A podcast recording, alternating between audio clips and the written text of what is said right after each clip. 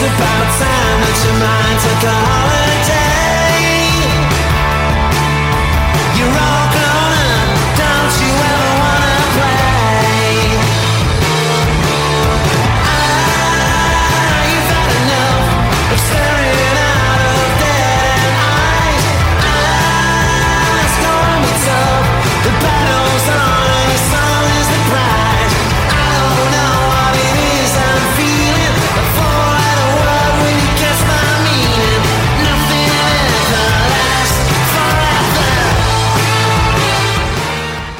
Welcome, Blues, to the Bolt from the Blue podcast. And we're here to talk about two games. The first one is our most recent one, the one that you've just seen. We're pretty quick off the mark as the, the game's not long over. Sheffield United nil, Manchester City one, rescued by Sergio Aguero as we almost were in the preceding game.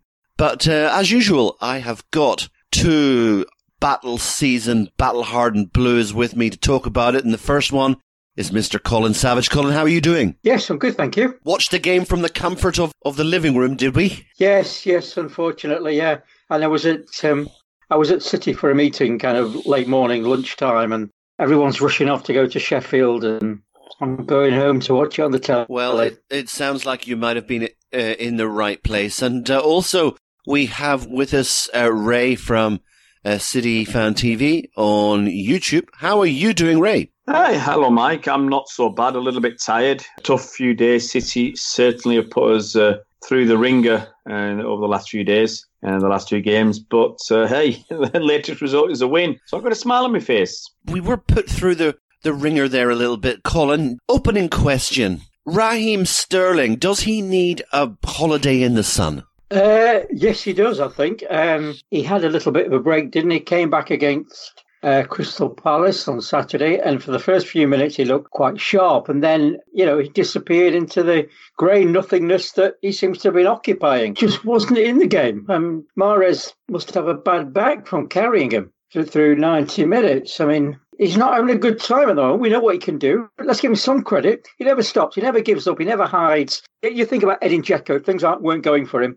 He wouldn't be interested. You, you can't say that about Sterling, but his touch has deserted him at the moment. What do you think is at the at the heart of this problem? I saw one particular tweet that was quite enlightening, where the poster said that he just despaired every time um, Raheem got the ball, and the only time he ever had he ever seems to have confidence with uh, Sterling at the moment is if the ball is rolling across the face of goal and he only has to tap it in. What do you think? I, I, I can't put my finger on it. I've I've said it almost every game since probably I reckon sometime in September. I've and I've said his decline seemed to start after the first international break. He was on fire. He was sensational, and uh, the first trip away with England, he was great for England as well. And people were talking about Raheem Sterling as possibly right there and then being the best player in the world, or certainly in the top three. And I don't know if that's something that's gone to his head, because after that, he started to uh, go on the decline. Yes, he scored some goals, he got some tap ins, he still did the odd, uh, you know, uh, bits and pieces for us. But uh, of late, his contribution to games is just effort, and that's it. Um, but there's, there's, absolutely no end product. He's, you know, trying to. In the past, you'd see him trying to dribble past players or try and beat them for pace, just slap the ball past them and try and beat them for pace. And now I saw one moment today where he tried to get, you know, stand someone up and tried to knock the ball past him to chase it. And he just kicked the ball into the player so many times today because he just made mistake upon mistake upon mistake uh, throughout the game. And and the one moment of real genuine skill that he displayed when he took a couple of players on, did a very neat one too. Um, he had a great chance to score, and then he dragged his shot wide. So all in all, uh, another poor performance for me. I don't know what it is.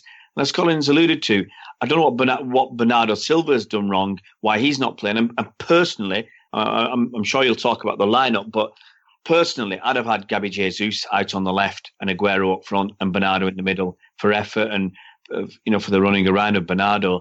But I think Gabby Jesus would have offered us more than Sterling. And Gabby Jesus is not, you know, uh, uh, he blows hot and cold himself.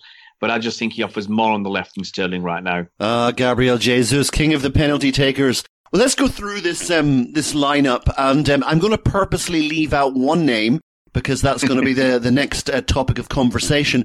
But we had uh, Ederson in goal, Fernandinho, Otamendi, then we had a chap who was um, substituted by Garcia on 78th minute, but we'll get on to him. Walker, De Bruyne, Rodri, Zinchenko, Mahrez, uh, Sterling, who, as um, as uh, Colin comically pointed out, was substituted by Bernardo Silva 90 minutes too late for many people, and um, Gabriel Jesus, who was subbed for Sergio on 67th minute, and of course the name I've left out is the welcome return of the door, which translates to Laporte.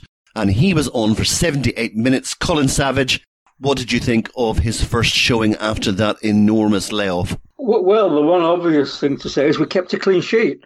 He looked just as immaculate. I mean, I, I wasn't expecting him back quite so soon, actually. I thought he, uh, you know, we might see him in a couple of weeks. See Laporte warming up. I assumed he was on the bench. So when I saw the team, obviously I was delighted, but a little bit nervous because obviously you hope that he's not being rushed back. It was great to see Laporte back, but about 10 minutes in, one of a number of filthy tackles came in and, and had a few of us um, worried uh, slightly. The Sheffield player mm. got got a bit of the ball, but he wiped out Laporte, and it was uh, dicey moments there for a while, wasn't it? One of one of three or four dirty yeah. tackles coming in from the Sheffield United players. It was more Besic, uh, the ex Everton player, the uh, guy from uh, Bosnia and Herzegovina, I think. Um, I, I, didn't think he got the ball, and uh, that for me is one of those kind of tackles which is kind of between a yellow and a red card which generally the referees give us a yellow. It's a funny thing about Laporte. I mean, I mean, and we might come on to this subject area, area later when we talk about the Palace game and um, some of the criticism directed at some players. But I, have been saying for a few weeks now, several weeks, that I was targeting either this game or the Fulham game or the next round of the FA Cup because I was talking about this before we'd even got past Port Vale uh, that I was hoping that Laporte would maybe get a few minutes at the end of the game. And like Colin said, I was surprised that he started. I, I knew he was in the, uh, he'd come off the coach. And I thought, yeah, okay, he'll be on the bench. And maybe if we get a few goals up, he'll come on. We'll give him five minutes. So I was surprised uh, that uh, he started. But what also surprised me, he made some mistakes at the start, which uh, a lot of people on social media haven't commented about. There was uh, a, a, really poor pass uh, that g- give the ball to Sheffield to United, um, which resulted in a flick round the corner. Laporte stepped up to play the guy offside. He got it wrong, and the Sheffield United player was uh, was through on uh, out wide. So he, I think he made uh, in the first ten minutes three mistakes, not massive, but three mistakes that some other player, if somebody else had made them, he'd have got battered on social media for. But after that, he was he was very good. That that foul aside, that terrible, it was a terrible tackle um, where he was left clutching his ankle, and there were worries um, that he, he might have done a more serious injury than um, you know just a, a, an impact injury. It's quite fun, not funny. It's silly uh, that the the commentator said, "I hope this is a recurrence of his old injury." Which, off the top of my head, I I, I thought it was his knee that had gone, not his ankle. But anyway, um, maybe I need to do more research than the commentators. I'm not sure they that they do that much, but um, I think that tackle was deliberately designed to hurt him, and I think that was a red card. Colin, um, most reports have described uh, Sheffield United's performance as a gutsy. Gutsy is not a word that I've seen in, in quite a while. Is that what is that how you saw it? Perhaps the word it's a bit extreme. But I'd use the word cowardly because they can play a lot better than that and, and they were quite industrial, as we said. They got men behind the ball. They did what Crystal Palace did on Saturday. So I, I thought it was, um, yeah, a little bit of a cowardly performance from Sheffield United, but I, I guess I understand why. Yeah, Ray. Much have much has been made of of this goalkeeper that they have, who's on loan from Manchester United. Probably mm. their their player of the, the their their player of the match from their point of view. Absolutely. Um, I mean, and the fella made a, a, very very good save from Raheem Sterling after about 19 minutes, where actually I think we should have scored. Where there was a mistake by Basham on the halfway line. He, he I think he gave the ball to Sterling. We passed it one or two passes. Came back to Sterling. Mahrez put a very juicy ball through to Sterling, and Sterling should have been stroking that home and he hits it at a height that the goalie could save it, but the goalie still had to make a very, very good save. Um, and then obviously there was a penalty save, which uh, I'm sure we'll talk about the penalty later. So he's safe from the penalty. Uh, once again, a, a, shot that was a, a, decent height for him to save, but he, he made the save. And um, a couple of other uh, decent saves. He had a, an overall, I think, a, a, pretty good game. And let's be honest, he kept them in it. Um, those two clear cut chances that we had in the first half uh, that he, he, he saved.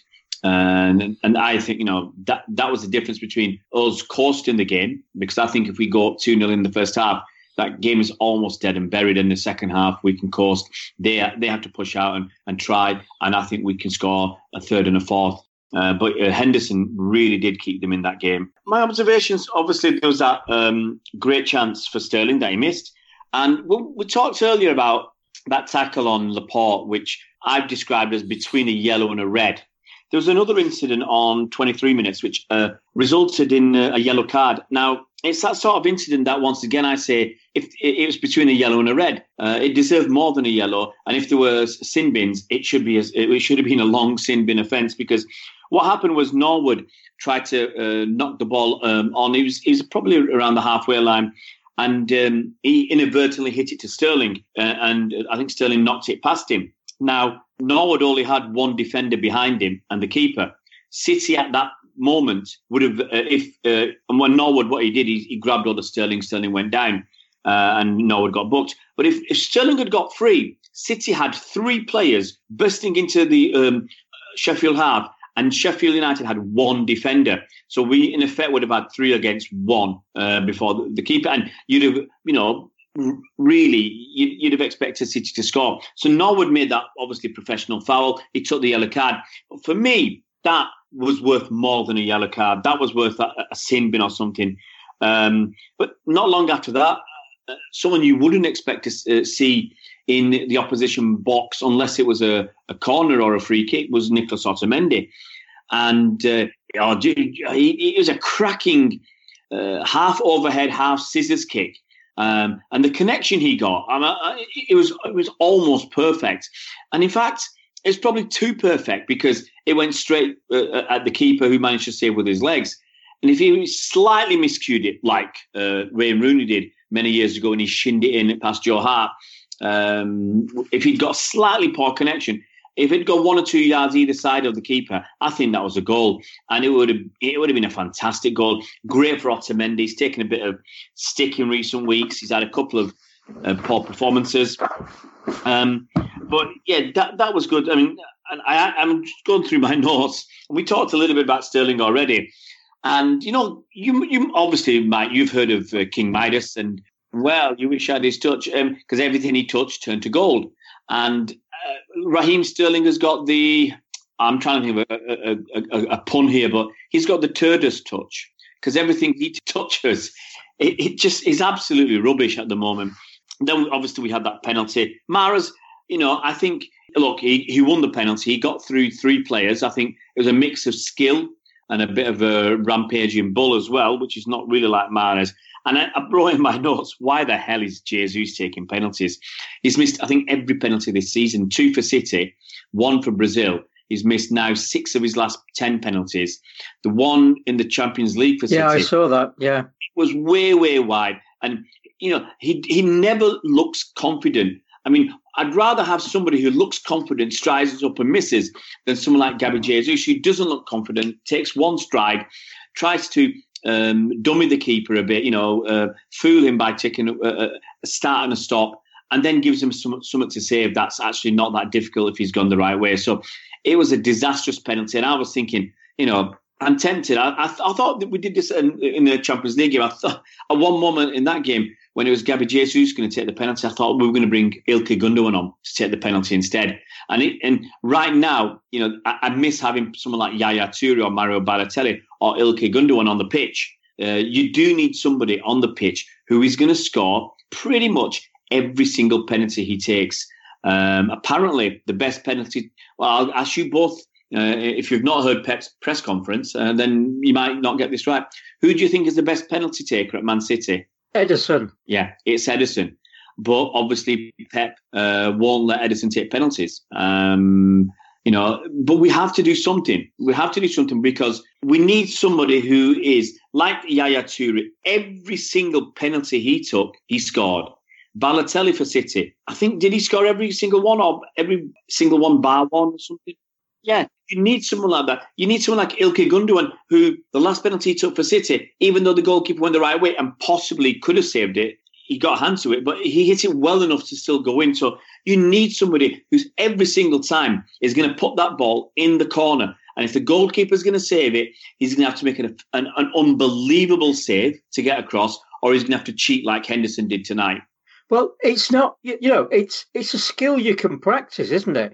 You know, yeah. you, I know oh, it's like kicking a ball is a bit of a thing, but you, you can practice penalties and putting it in you know, low in the bottom corner or high in the top corner. We've seen where, where Jesus has put them and where Sterling has put them in that space where it's so easy, you know, mid height, halfway between the goalkeeper and the post or too close to the keeper.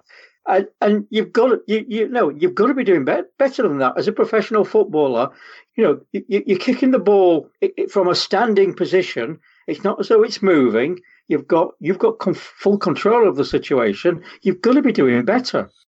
It's interesting, isn't it? Uh, not it, guys? Because um, when Gabby J stepped up for that penalty, we were kind of a lot of City fans were hoping that uh, Pep would do a, you know, a Louis Van Gaal and substitute him off and bring on someone who could actually take one. But it's uh, it's not only it's not it's not only penalties, Ray. It's corners as well. I mean, a lot of people were making the point, and it's been made um, again and again and again that uh, when City get awarded a corner, they might as well just pass it straight to the opposition goalkeeper because yeah. nothing ever happens from it. There seems to be no tactic or no particular uh, well, uh, strategy yeah. there at all. The opposition generally they've come to the opinion that they don't care if they give us a corner because that's actually a dangerous position for them because we're more likely to lose the ball from a corner and a, a, team goes up the other end and gets a chance to score than we are scoring ourselves. I mean, there was a start off the going back early in the season where we had something like about 120 odd corners and we'd scored one goal. That's pathetic. That it really is pathetic for. Um, you know, if you were bottom of the league and you'd got that record, you'd say there's something wrong. The manager's not. It's the manager and the and the coaches, and so you've got to pin this on Pep. Uh, sadly, I've got to say, you know, I don't believe anybody's beyond criticism as long as it's justified. And Pep keeps picking of Gabby to take the penalties when he's obviously not scoring. And we're obviously doing something wrong from taking corners because we, we, we're not even generally. I think there were two corners that I can remember us winning tonight, and both of them were Rodri, um, who's a decent, you know, decently tall chap, just over six foot.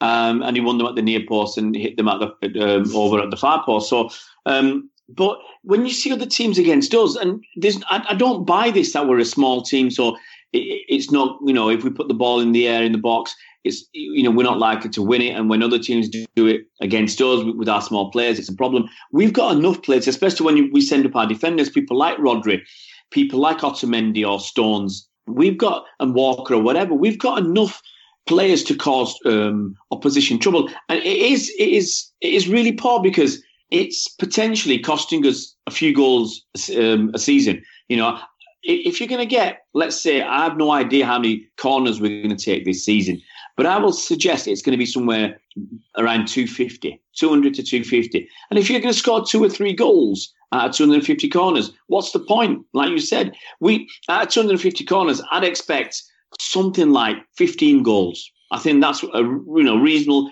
I'm giving no scientific backup for that, but I'd expect 15 to 20, even 20 goals. If you've got that many corners, you should be scoring and you should be giving yourself better up, you know, chances. And from a dead ball situation, we should be doing far, far better.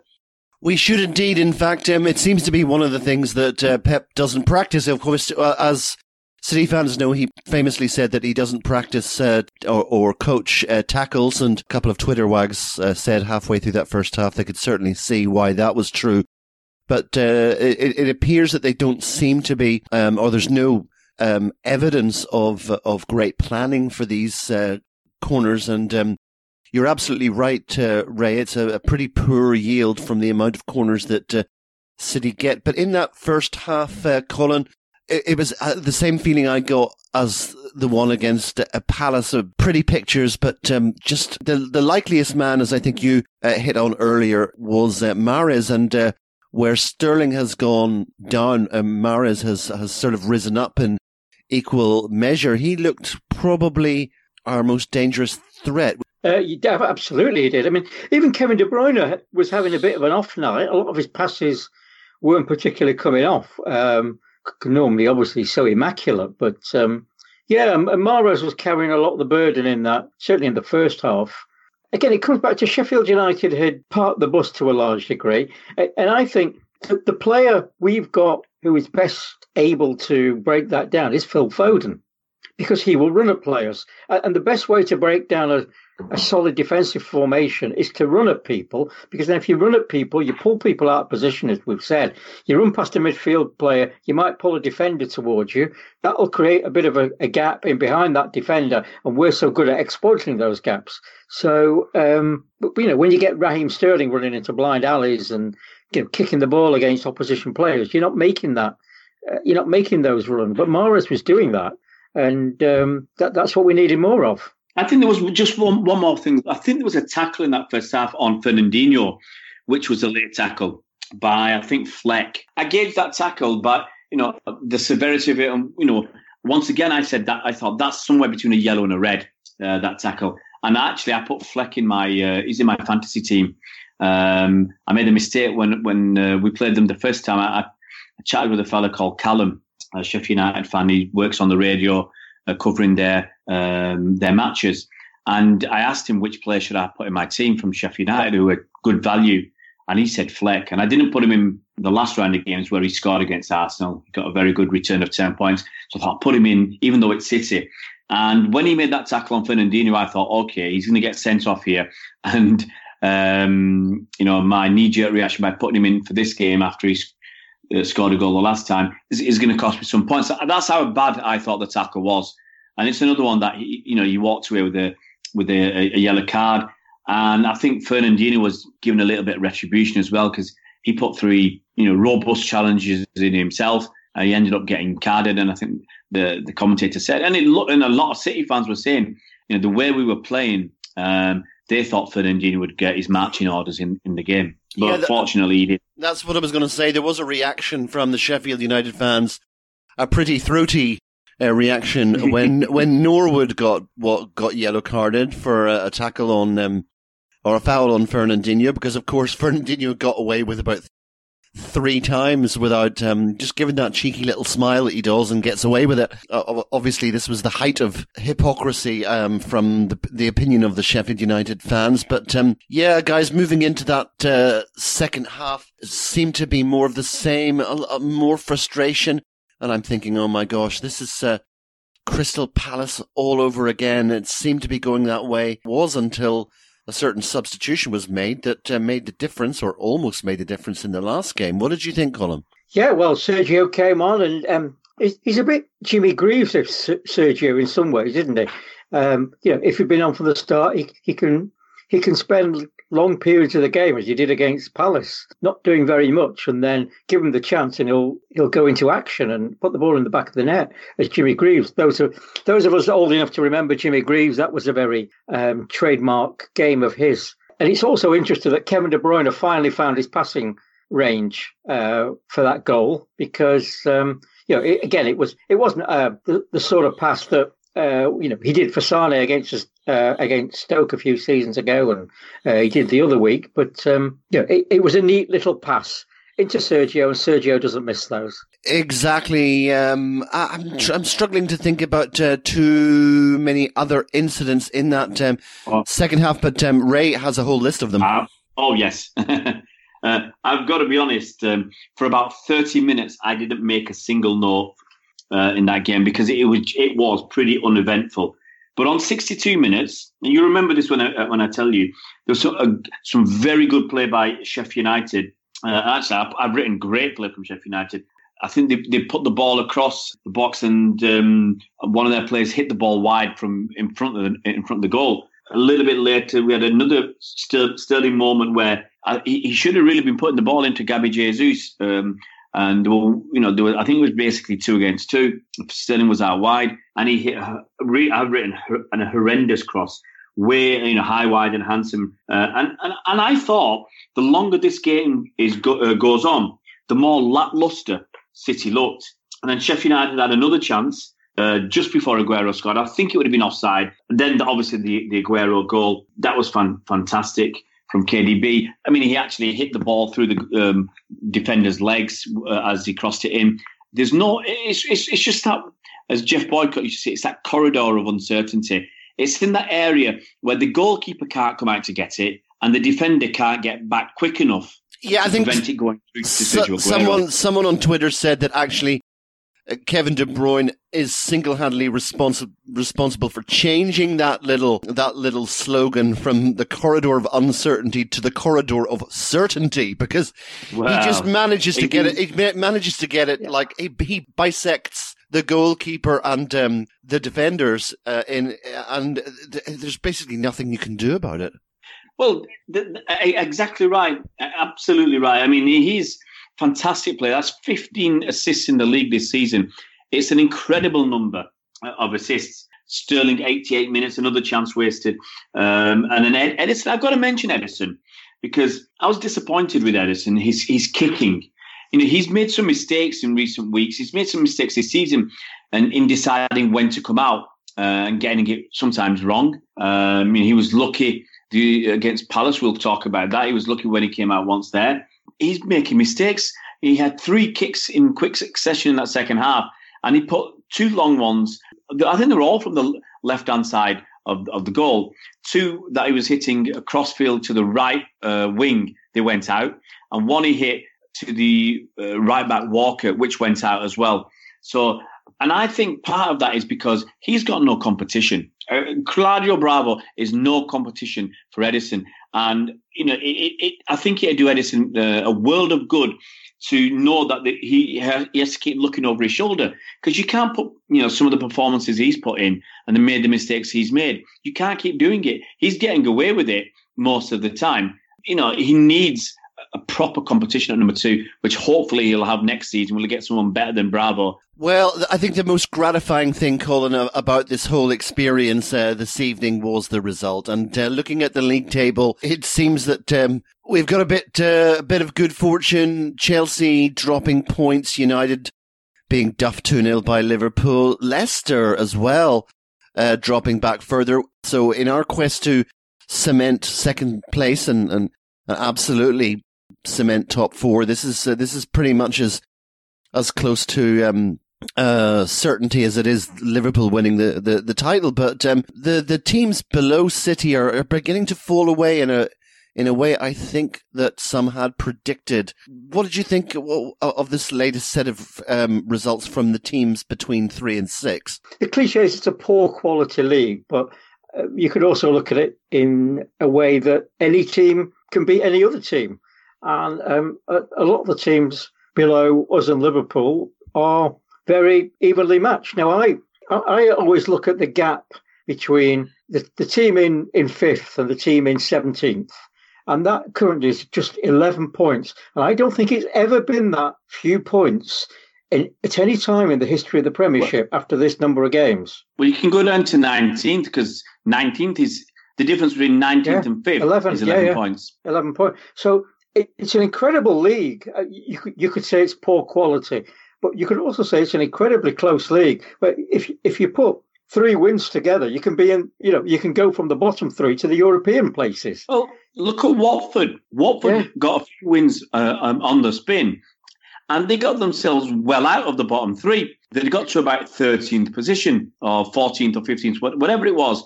And then they drew one and lost one, and now they're back down to 19th because Bournemouth managed to win, Villa managed to win. Uh, I think Burnley got a win uh, at the weekend. And, and suddenly, Watford were looking like they were on the up. They're now back in the bottom three. The annoying thing about it is it's given Manchester United, opened the door to United to get possibly a top four place, which that that would kind of prove it's a poor quality league. You, you could say if United get a top four place, because at the start of the season it didn't look like they were going to get a European place at all. But again, things could turn around after you know tomorrow night, Thursday night. Things could turn around. They could find themselves in you know seventh or eighth position or something like that. This game wasn't a classic. Well, I think everyone can admit that, but. Um, I think we should go back a little bit to the uh, the Crystal Palace game. There was another game very, very f- uh, frustrating. And um, as is the case in so many games, Palace took the lead on on 39 minutes. This was um, Cahill beating John Stones for a header, and uh, as Ray I think pointed out on his channel, we shouldn't get too much stuck into uh, John Stones because there was basically uh, two people un- unchallenged on the line to to score that goal. It was Cenk Tosun who scored the goal, and uh, this brings us in into this uh, little debate uh, Ray, about uh, John Stones. You have been defending him and I well, have been attacking mm. him. well, I've got I've got to say what what I've defended John Stones on is where people have you scapegoated him, blamed him when actually, uh, you know, for more than what's his fault. I'll give you an example. I did get a comment uh, that just came up uh, a few minutes ago on my uh, timeline. It's basically talking about the money we paid for uh, Stones. He said, and it puts, puts a nice capital in here. He said Stones was at fault for both goals. Out jumped for the first, jumped and collided with Cancelo on the second. Okay, so he, yes, he was out jumped for the first goal, but if Cahill had scored from the header and Stones hadn't jump, jumped, I would have said something about Stones making a big mistake. But Cahill headed the ball across the goal for Cenk Tosun to head in. There was another guy with Cenk Tosun unmarked. So that's if you're going to look at that um, corner and where our big failings were. Well, our biggest failing was having two men at the near post unmarked after the head, ball was headed across. That's the basic reason we conceded a goal. And then so this was a nice long comment, which I won't go bore you with, but he said then he let Zaha bully him and called him an average defender and other stuff, and said Guardiola's got no other options. Guardiola has got other options. Guardiola could pick Eric Garcia. I'd like to see more of him. Every time Eric Garcia plays, again tonight after the game, get Eric Garcia didn't play too long. He played about, he came after, I suppose, it's 78 minutes when Aymeric Laporte was, was knackered, basically, and looked like he had a bit of cramp. And Garcia played really well. There was one excellent block very late on where cross was coming in. He put his he put his body on the on the line. You know, sliding across uh, to to block across right at the death. And Pep said, you know, basically, he you know he plays very good every time he plays. He never lets us down, and he's just so good. So Pep does have other options, but and, and the, the one where people blame Stones for the second goal against Palace, I t- you know I take them to task and say, hang on, there were many other failings in that goal you had Ederson leathering the ball long. Okay, when we've been we've been playing it, you know, uh, controlled um, build up from the back. We're winning two one. It's the last minute of the game. I discussed this with Colin last night. Um, you're winning two one, so you launch the ball up. KDB loses the ball.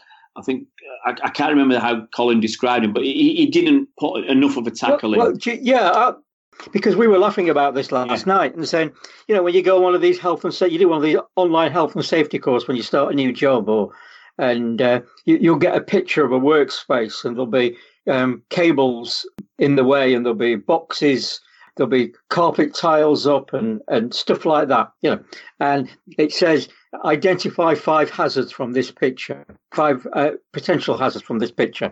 I'm watching that Crystal Palace equaliser uh, I think I've got a list of uh, where is it now? Seven mm.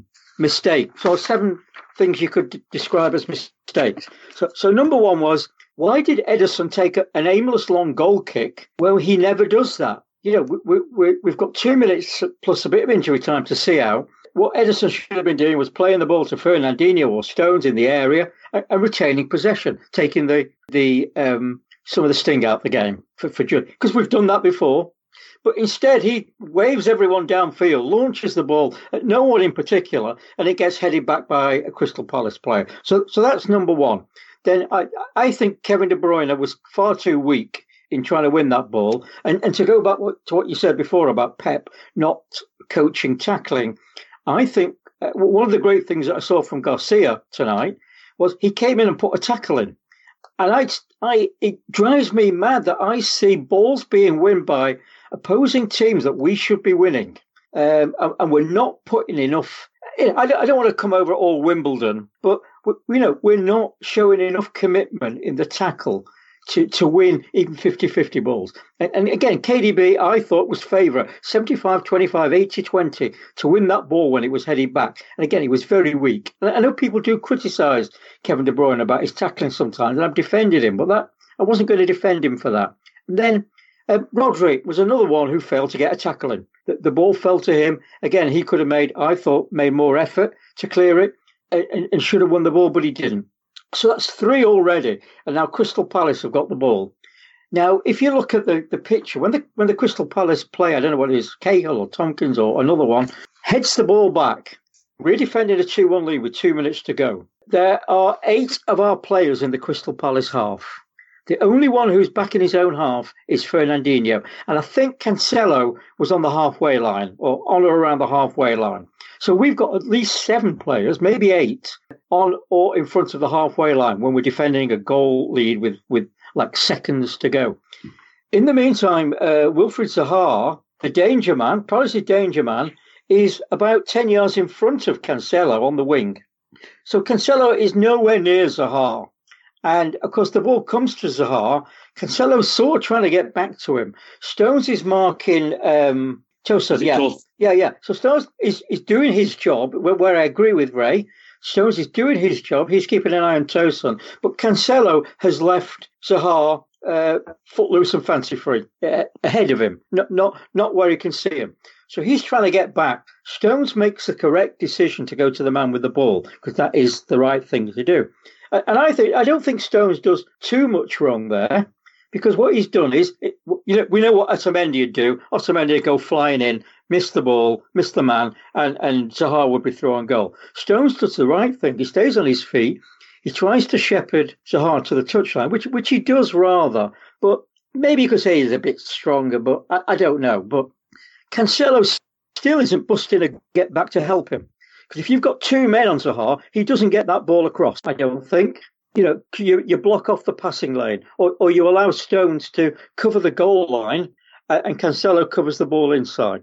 Uh, Cancelo, again, wasn't busting a gut to get back. So he, he was a bit lucky, uh, Zaha, because he got, he got that ball through Stones' legs and, and, then, of course, Fernandinho.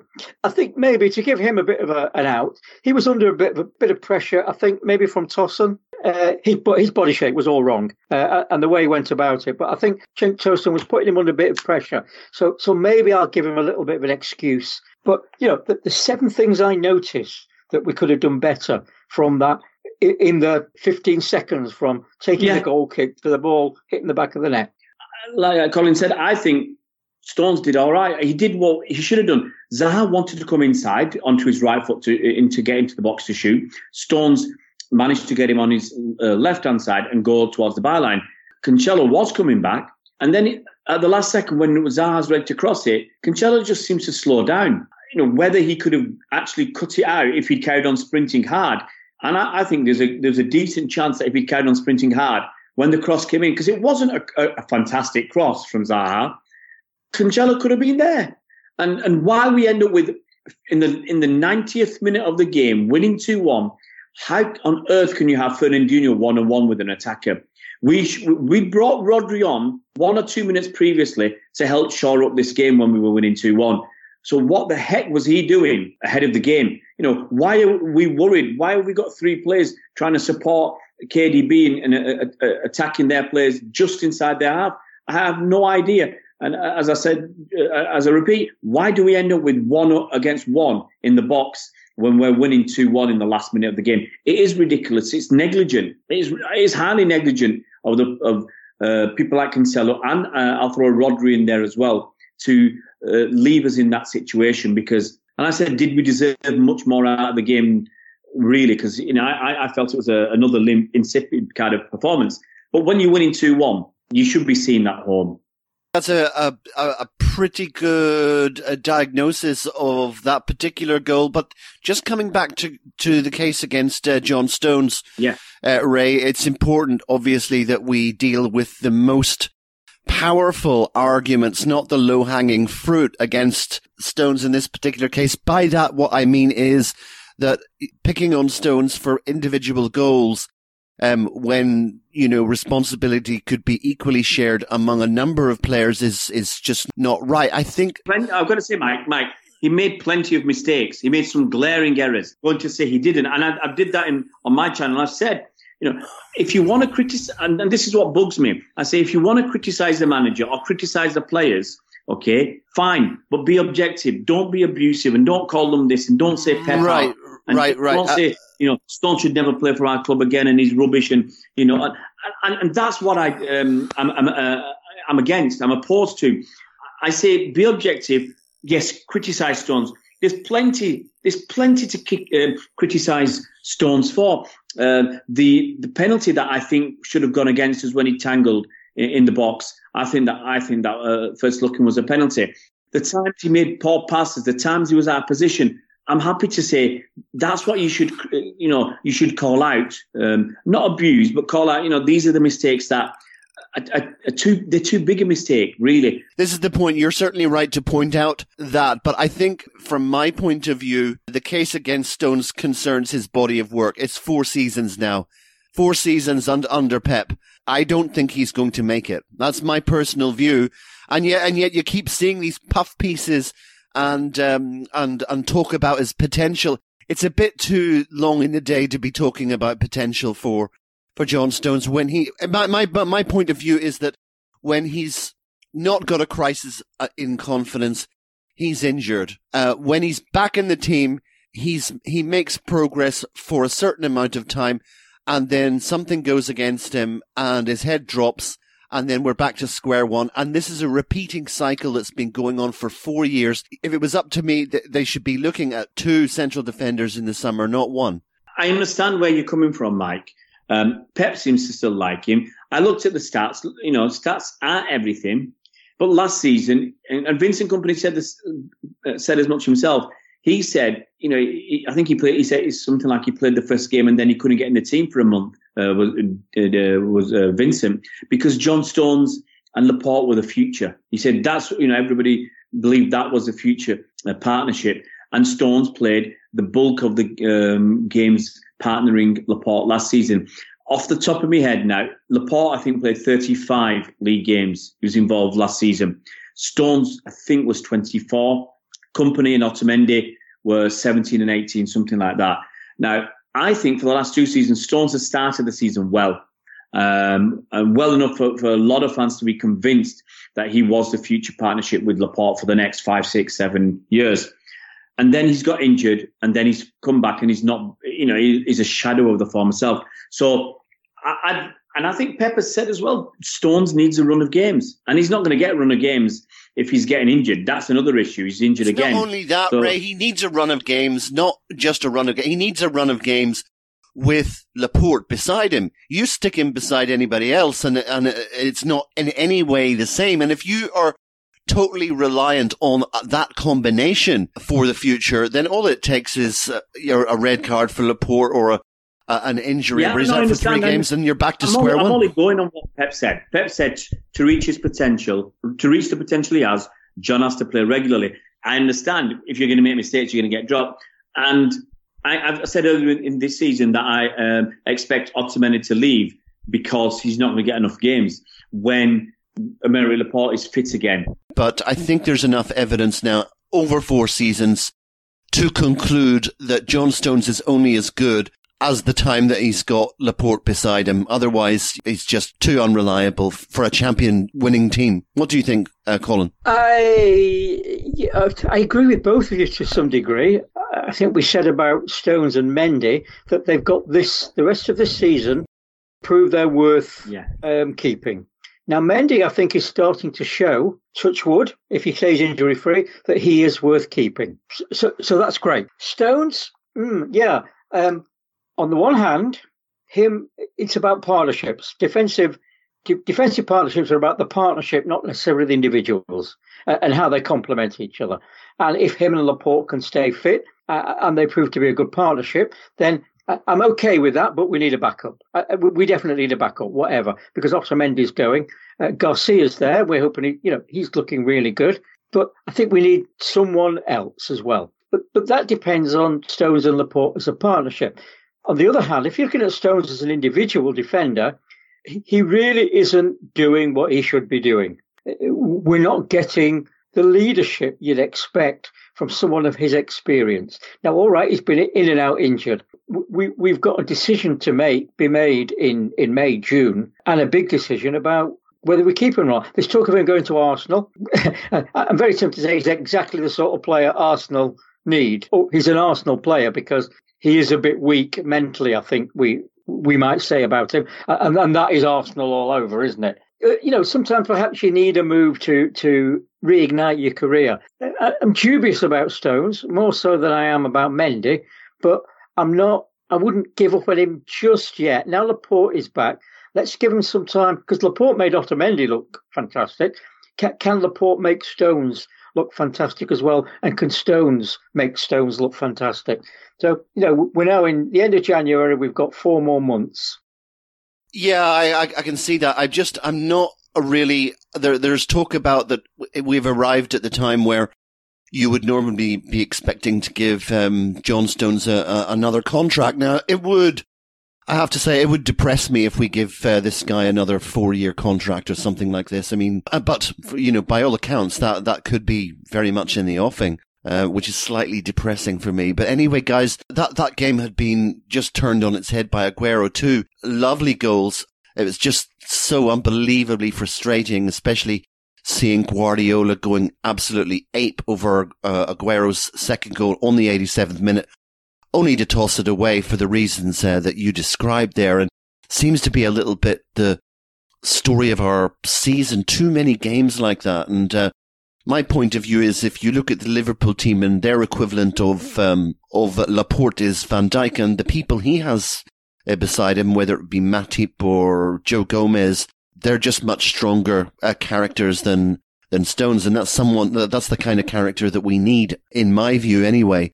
I think we've got that in Garcia. Mm-hmm. Uh, and and actually, I, have tossed and turned with this in, in the last 10 days or so to think, actually, Otamendi I expected to leave. But what about Stones? If we do get somebody top class in the summer, uh, another top class uh, centre back, and we and we keep Fernandinho for another season, could we be in the situation where we've got Laporte, we've got another who's number two, Fernandinho who's number three, potentially Eric Garcia knocking on the door as well, where does that leave Stones? So it, it, might end up being best for Otamendi and Stones to leave in the summer. It's a bit of a risk to lose your, your experienced players, but you know, would anybody bat an eyelid if you had Fernandinho in the pot centre back at the start of next season? You know, uh, whilst another good uh, quality 25, 26 year old defender um, is getting bedded in, and where does that leave Stones? So, on one hand, you know, Colin, I think Colin's right. We've got to see how the guy plays the rest of the season because he, you know, he might have a run of games and suddenly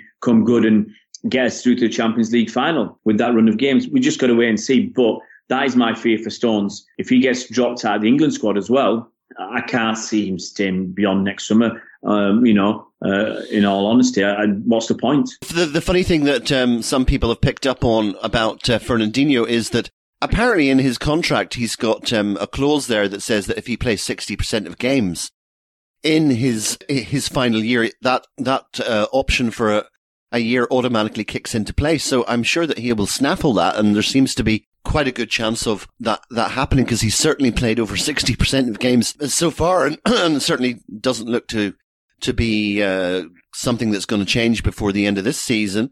Um, any word, guys, on how close Leroy Sané is to come back? We know that we're only keeping him um, war- warm for Bayern Munich, I suppose. But um, just wondering um, about that one. My my feeling is, from the things I've read, that I expect him to be training with the boys uh, around the end of the month. Uh, he's training on his own right now, so I, I I'd expect him to be training with the lads at the end of the month, and at the latest, depend obviously depending on how it all goes by the middle of February. Um, we might see him play before that. Right? You know, uh, I, I, got it right with Laporte. Just, but it's just by going on what Pep's been saying. Um, Leroy Sané was about a three or four weeks behind Aymeric Laporte in his rehab. So, you know, he's almost on the cusp of getting ready to play with the lads. Once you play with the lads, depends who you are. Mendy needed three to four weeks. Laporte needed a couple of weeks.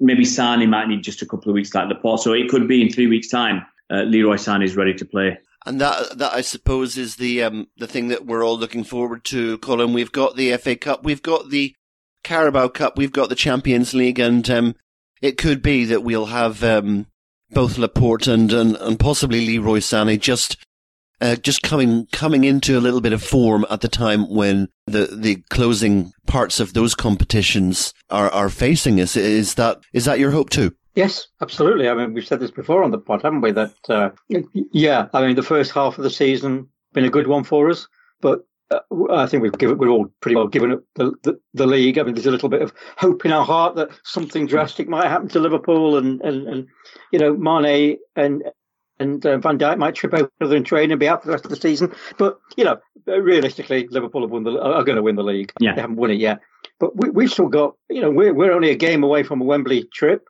We'd hope to get to the fifth round of the FA Cup.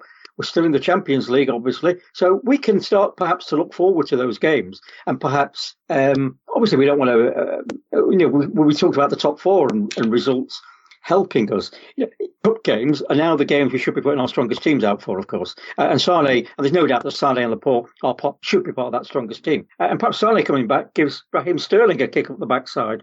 You know, allows us to rotate him a bit more, and perhaps that's what um, that's what we need. We, yes, we're a long way behind Liverpool. We're 13 points behind. They've got two games in hand. What I want to look at is the times we've scored two goals this season and not won games. Now we were beating Wolves 2 0 after, was it 54 minutes, albeit down to 10 men. But we lost that game 3 2. We scored two goals, we lost. Norwich, we scored two goals, we lost that game 3 2 as well. Bottom place team. Against Newcastle, we scored two goals. And against Spurs, we scored two goals. And we ended up drawing each game 2 2. And we were winning in each of those games. And we had enough chances, I think, to score more goals. Now, just on a a, a, simple thing and say if we'd won all those five games where we scored two goals, we'd have had another 12 points. Uh, is that right? Two, four, six, 12 points. We'd, we'd be sat there on 63 points, one point behind Liverpool. Liverpool would still have two games in hand, but at least it'd be a title, you know. And so sometimes people say, oh, so, someone asked me yesterday, why are you a, a City? I think it was a Sheffield United fan. Why are you so far off it this season? And I don't think we're far off it it's small percentages. You know, it's it's those five those five games. If we'd won them all, in, rather than drawing three and losing two, we'd be looking for another hundred point season. I've got so, a theory. I've got a theory about this, Ray. I've got a theory about this. On, well, here it is. Here it is. If you're a team that is fundamentally and primarily based on a high line, possession based approach, then you have got to understand that the press is everything to you because you're not really using a defensive strategy. Your defensive strategy is not to defend. And so what has, what has dropped a little bit this season is the vigorousness and the pugnacity, you might say, of that, this whole pep thing about winning the ball back within five seconds. Now we have been off and I think primarily, I'll, I'll toss this over to, to Colin, but primarily the reason why we have been letting too many attackers in behind us is the absence of Fernandinho in the center of that midfield. That's what we've lost. And I think that is where a lot of those points, a lot of those points were lost. And um, I'll just throw that over to um, to Colin Savage to see what he thinks. Well, I think that's a point of view that many City fans hold, isn't it? And uh, you know, a, a, player like Fernandinho with his uh, clever ability to intercept the ball, to be in the right place at the right time. Rodri's not that yet. Gundogan doesn't have that. Gundogan has a lot of benefits going forward, uh, and in terms of in the way that Yaya Toure used to do, dictate the rhythm of the game from, from that kind of number six position. But um, Fernandinho is the guy who can do it. He can break up the play. He knows where to be, and he can set attacks up again. And I think that's another thing we, have been missing a little bit is that quick transition from defence to attack. Fernandinho gives us that, doesn't he? I mean, but you know, I think. But the thing is about where Fernandinho is this this season is that we, um, I don't know, um, c- could he do that job at his age? Is the question I'm asking really. Um, we just don't know, do we? Uh, can, you, put him uh, when he's another year older, or well, two years older, perhaps, than when he played that position? Could we put him back there and, and get the same out of him? That that would be my concern a little bit. Yeah, I mean, I think that's the point because without Fernandinho there, you've got uh, Rodri who's still learning that side of the game, and uh, the other two in the midfield three are what some people might cynically call Hollywood players in the fact that you've got um, De Bruyne and you've got one of Sterling Mahrez, and these guys are not tacklers, and uh, therefore, you know, you can get through that once you get through that City press or, or what has passed as the City press this season, then basically, you know, couple of quick forwards and you're in on the goalkeeper and you're, you're on a one on one. Guys chasing back as, as we saw with, uh, Cancelo. Uh, basically, you've, you've given the forward a, a 10 yard start and yeah. it's basically them through against, uh, Ederson and, and more frighteningly on some occasions, Bravo. Um, that that would be my view, Ray. How how how would you see it? No, I I, I agree uh, with what you guys what you guys have, uh, have said. You know, um, we we've changed. We, there's no question. I, have given this. I've tried to give this stat. I'm trying to get the uh, current stat, but for the number of passes opposition teams have made against City, and I've said it over the last three seasons, it's gone up. So if a team's having more possession, they're going to have more quality ball as well. You know, uh, if you go back to the Centurion season, we pressed we pressed like devils the last two seasons. This season it's dropped off. Uh, Aguero's older, David Silva's older, maybe KDB's less inclined to press as much. What, whatever the reasons are, and teams have um, in the past when they got the ball, they were under pressure. They just used to hoof the ball up. We'd get it back. We'd start uh, passing it around again and building up again. Now they're having so much more possession. They're creating better opportunities for themselves, and they're putting more pressure on our defense. Uh, and you know, it, our defense is not made for defending. Our defense is made for uh, uh passing the ball around and starting the attacks. That's why you know Pep's uh, uh, Crystal Palace when we played uh, uh, Selhurst Park, you know Pep had Rodri and Fernandinho as centre backs because he wanted them to start the, the the attacks much much sooner. Um, so I, I think you know I don't know what how to change that. You know, is as Colin said, is Fernandinho going to be too old? I'd like to. A lot of fans want to see him try that again now that Laporte's back could we see Laporte and Garcia play and Fernandinho get a few games at uh, defensive midfield just to see how he is, or as a double pivot with Rodri? Um, it's going to be very, very interesting. Another question I wanted to ask you guys. I want to ask you about Gabby Jesus because against Crystal Palace, well, I think we were losing at the time, and he had an opportunity, and, he, and it was on the right hand side, and it was far away from me on the other end of the pitch. But he um, was kind of through It was a, a tight angle, but he hit, he hit the ball way over and wide, and, and it was it was obviously so bad that in the highlights packages you don't see that because it was you know it, it, it must have been that bad. But I want to ask you guys if Gabby Jesus was with us back in 2012, would he have scored that 93-20 goal? You look at that one two seasons ago at Southampton. Mm-hmm. And you've got to say, yes, he probably would. Yeah, I, I can t- I'll tell you who wouldn't have scored it. would have been Ra- Raheem Sterling because of too much thinking time. Yeah. Well, what, what I reckon, what Gabby Jesus would have done, he'd have gone down under the first challenge. Uh, he would have rode, ridden the challenge. He'd have gone down looking for a penalty. Okay, guys, you you you've got me at the my last question. Last question um, about Pep. Now, I think against Crystal Palace, Pep warrants a little bit of um, curious criticism because I think he shoehorned David Silva back into the side. Yeah. Um, and because of that, Bernardo, who had played pretty well in the middle of the park, he decided to play Bernardo out wide, which meant dropping Mahrez, and he left Gabby Jesus out. Um, now, I think if he hadn't played Silva, he'd have played Bernardo in the middle, would have got a lot more of Bernardo's energy, would have played Mahrez outside, who currently is, along with KDB, I suggest, our best uh, uh, attacking player.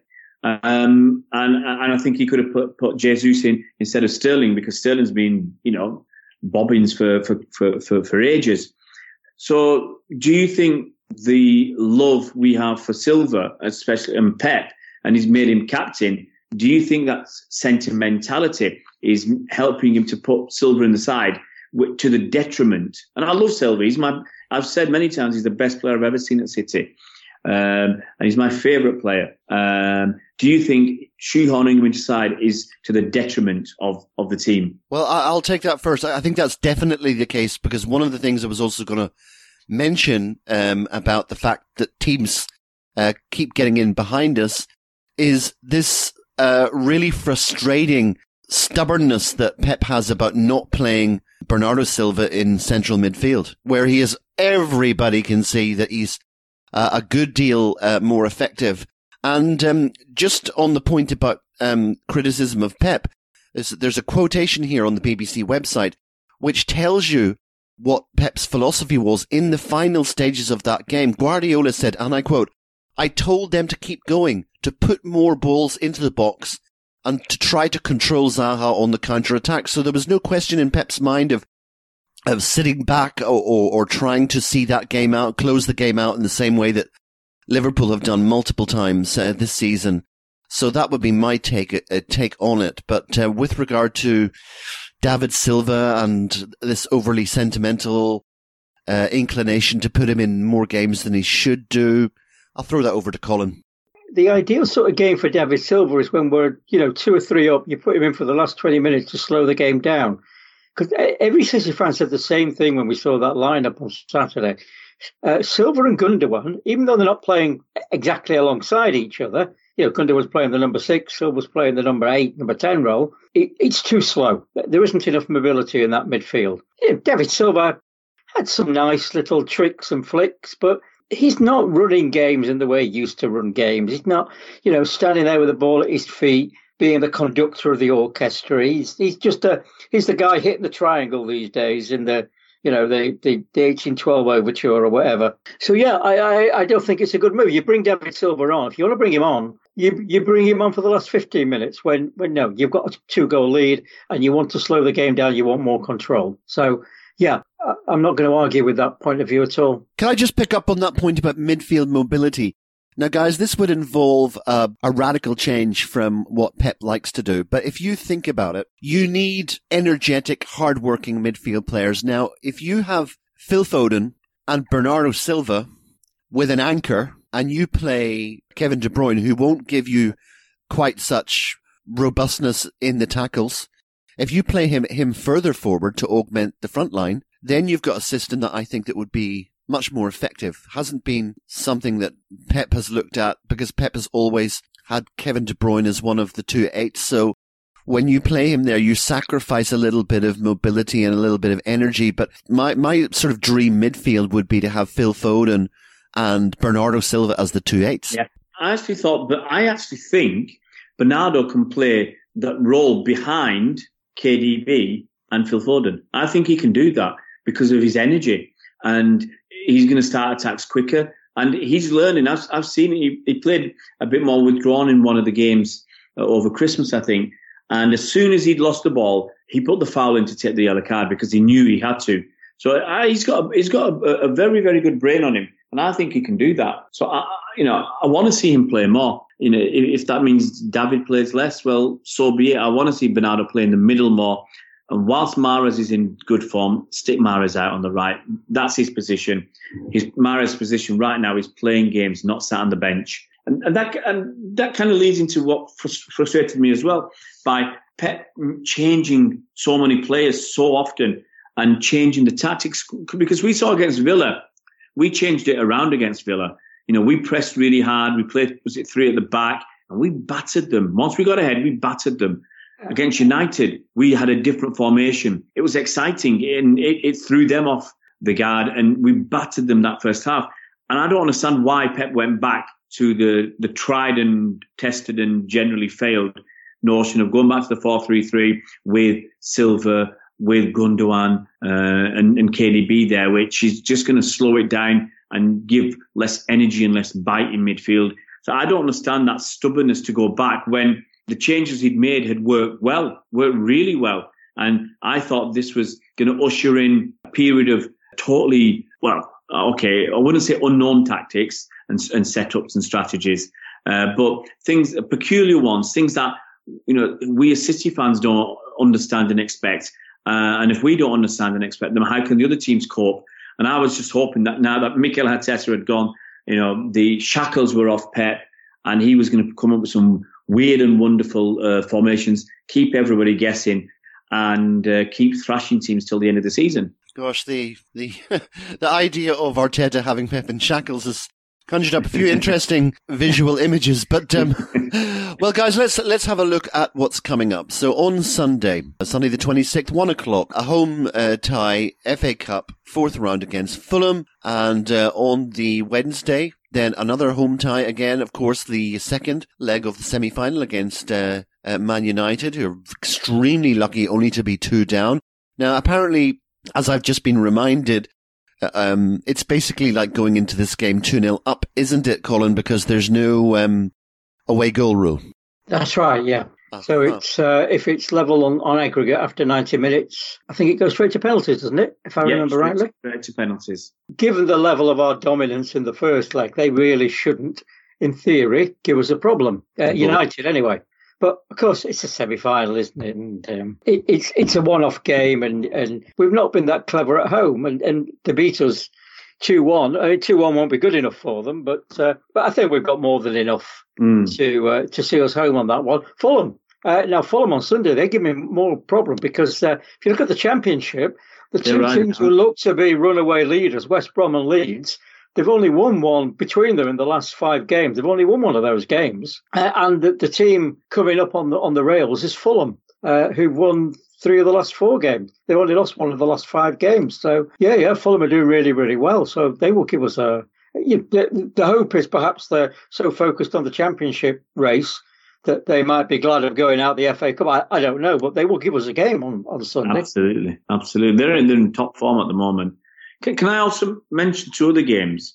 Uh, and I, mean, I, know we don't generally get on to talk about women's football, uh, but this Saturday is a Manchester derby, uh, Saturday the 25th, and that's it's on telly as well. It's on the BBC, but it's I think it's a semi-final of the FA Cup, Man United versus Man City, and that's over in Leigh Leigh Sports Village. Six pounds for adults and three pounds for concessions. So I think that's uh, a, a, another game of football that for once we can watch the women and the men on the same weekend. Um, it's been a, a, a, gripe of a lot of people this season where they've had games at the, on the same day, similar times, one home or one away. It's impossible uh, to go. And, uh, and, and as if by magic, on Wednesday, the 29th, I think it's Nick Cushing's either last game or second to last game uh, in charge of the women's team before he goes to New York City FC as the assistant manager and we're playing away against Arsenal in the Continental Cup, which is a League Cup.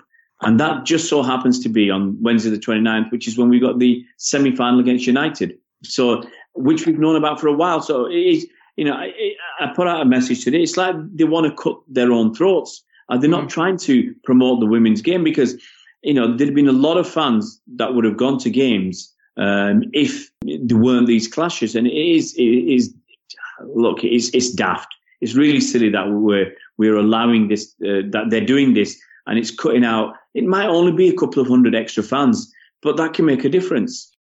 And that's a nice little opportunity for me to plug an upcoming BFTB special because um, I've recently been in touch with uh, Dr. Gary James. I've been reading his book on Manchester City women, and um, I'm going to be doing our second uh, interview with the Dr. James about this book sometime next week, as soon as we can get it organized. So that should be wonderful. that should be very interesting. I'll I'll see if I can I, uh, corral any of these lads into doing it with me. But um, what what do you think, Colin? Well, yeah, yeah. I was I was going to say actually, I forgot to say it one of the last podcasts we did because um, in the book I was looking at the book the other day actually, and uh, in the book Gary pays tribute to a lady called Rowena Foxwell, and Rowena was the first captain of that women's team. Mm. And uh, I had the great pleasure of working with her for um, a year. She worked for the Ministry of Justice, and I was doing a, a contract there. I was based in London, she was based in Manchester, but occasionally I had to come up to Manchester. And Rowena would always do me a favour and arrange a meeting on the day of a game, a midweek game.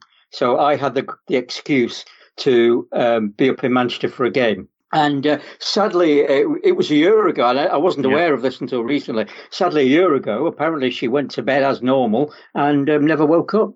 Uh, and um, that that was a real shock to me when I heard her name read out at the um, kind of the, the, before the game where we have we remember people connected with the yeah. club she, and all others. And um, it's almost a year, twenty seventh of January. Just over year. a year, yeah, just a year. And she went uh, to Stockport Grammar. If anybody listening went there as well, Stockport Grammar. Yeah, so it was quite hit me quite hard that because uh, obviously I knew her fairly well, and she used to sit in I think 105, 104 and occasionally, uh, going out to the concourse after a game, I bump into her and her family. So um, yeah, yeah, that was sad news. So I look forward to that. Yeah, yeah. So it's a it's a tremendous book, a, great education, and that is uh, that's a BFTB special in the offing, and that'll be coming up uh, as well as uh, as soon as we can arrange it. The uh, the third part of our little series on the Franny Lee years, the third and, and final part. That's something, guys, to uh, just to, to keep your eyes peeled for as well. As we bring this particular pod to an end, we'll leave it there. As we say, two cup games coming up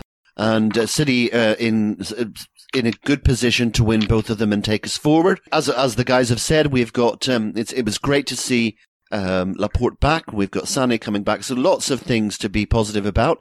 Um, and on that particular note, I think we'll leave it um, just for now. And before we go, we'll just uh, bid farewell to uh, the two other BFTB chaps that we have with us. And uh, the first one that you've been listening to has been Ray. Ray, thank you very much for coming on. Oh, Mike, uh, it's always a pleasure. Thanks very much for having me.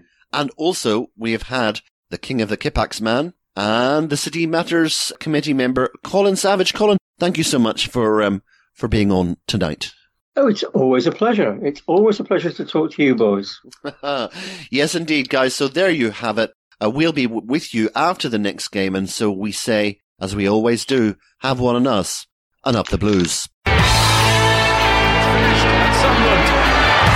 United have done all they can. That Rooney goal enough for the three points.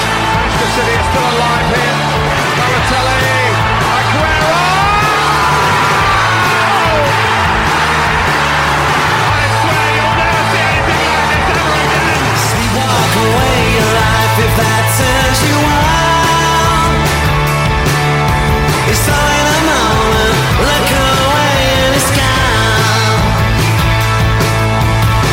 about time that your mind took a holiday.